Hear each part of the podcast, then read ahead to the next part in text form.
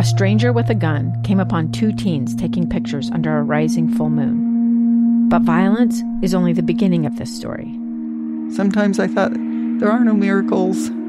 Yeah, there are, and this is a big one. I'm Amy Donaldson, and I've spent my career talking about how lives are undone by violence. The Letter is a podcast about how lives are remade. Follow The Letter at theletterpodcast.com or wherever you get your podcasts. Inside Sources.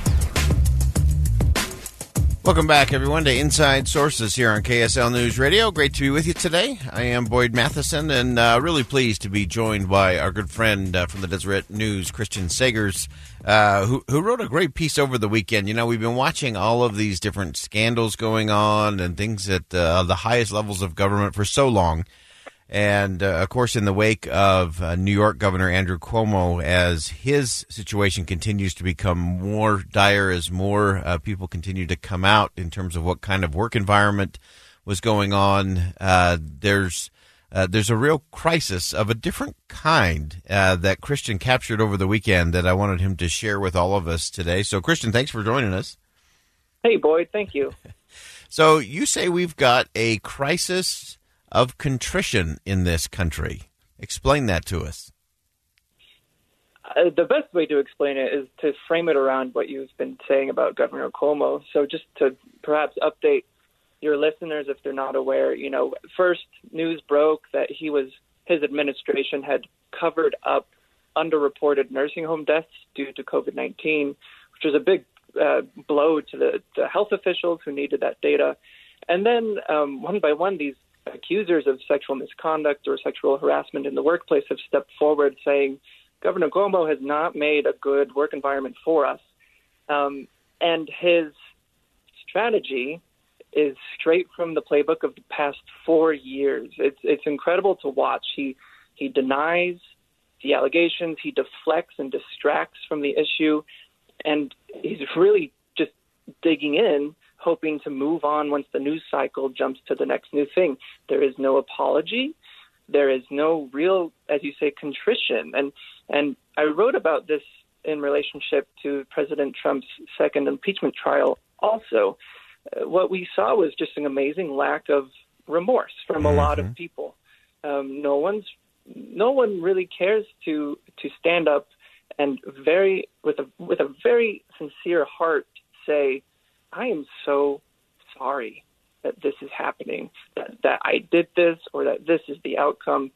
And that, I think, is the much bigger crisis than a lot of these scandals we're seeing. Yeah, it, it's so interesting, and uh, and it really seemed to uh, to get doubled down as it relates to Governor Cuomo over the weekend. You had this large number of Democrats, uh, their entire, almost their entire delegation, their federal delegation, including uh, Chuck Schumer and Senator uh, Gillibrand, uh, along with a number of their House members, uh, including those who have been pretty loyal and pretty close uh, to Governor Cuomo, saying that uh, we you need to step down. You can no longer lead or govern in, a, in an efficient and an effective way for the people of New York. It's it's time to step down. and as you said, Christian, he he, he doubled down. He he followed a, a similar model that we saw during the Trump administration in terms of deny, deflect, and just wait for the, the you know flood the zone with all kinds of other uh, misdirections uh, and hope that uh, everybody moves on. Uh, but to, mm-hmm. to me, this is less about our political leaders. Uh, I think this is more a, a look in the mirror moment. I think for all of us. Absolutely the the I was on your show last week saying it's it's not politics that has led us here; it's the culture, right? Mm-hmm. Politics lags behind our culture, and our culture has accepted um, a, a moment of insincerity, of narcissism, of selfishness. And so it's no wonder that we have a very difficult time showing humility and apologizing. And so, of course, that manifests itself in the kinds of leaders we choose to lead us. And as I wrote for this piece in the Deseret News, I, you know, the Cuomo stuff is is going on, and we'll let the investigations find what they find. But a more central question is just why why are so many of these leaders in our lives not very great people? They they tend to be abusive and pretty vain and so forth. And again, I think that just goes back to our culture, which is accepting this willingness to be combative and to to show your muscle per se. But but there's just an amazing void of humility, of contrition, of meekness, and those are just as important. Uh, well, I would say more important values of leadership than any show of strength or confidence. Yeah, yeah, no question about it. Uh, you had some great examples in your piece of uh, of different people who have uh, you know had had very good public persona, uh, Ellen DeGeneres or uh, Steve Jobs.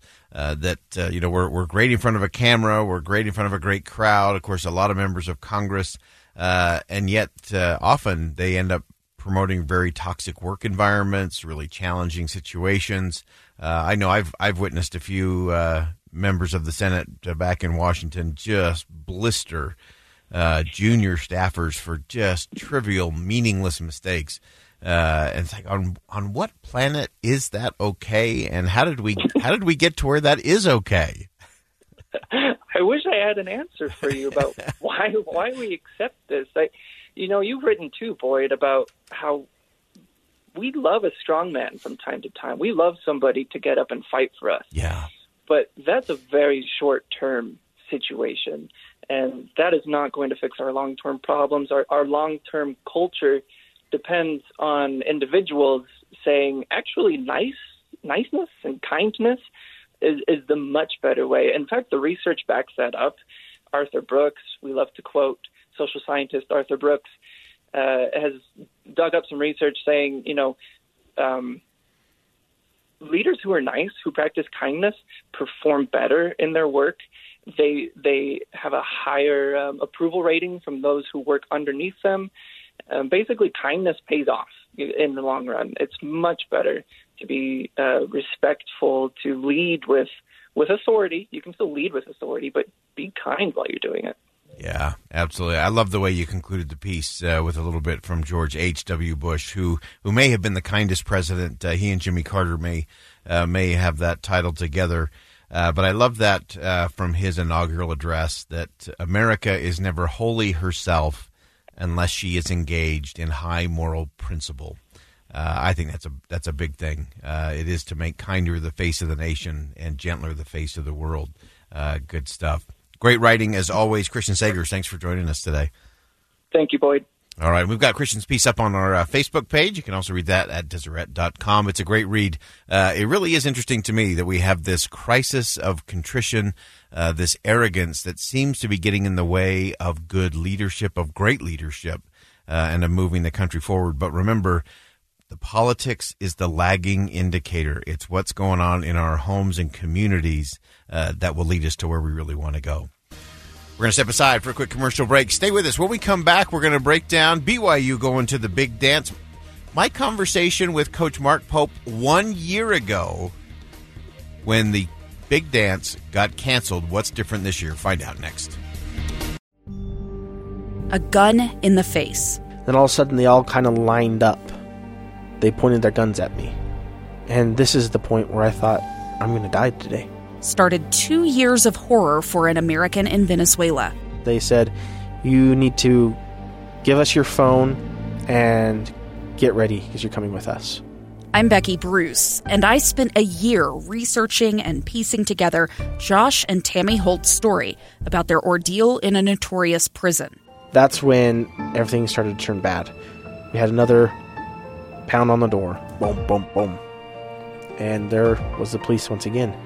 You can binge all of the episodes of Hope and Darkness on KSLPodcasts.com or wherever you get your podcasts.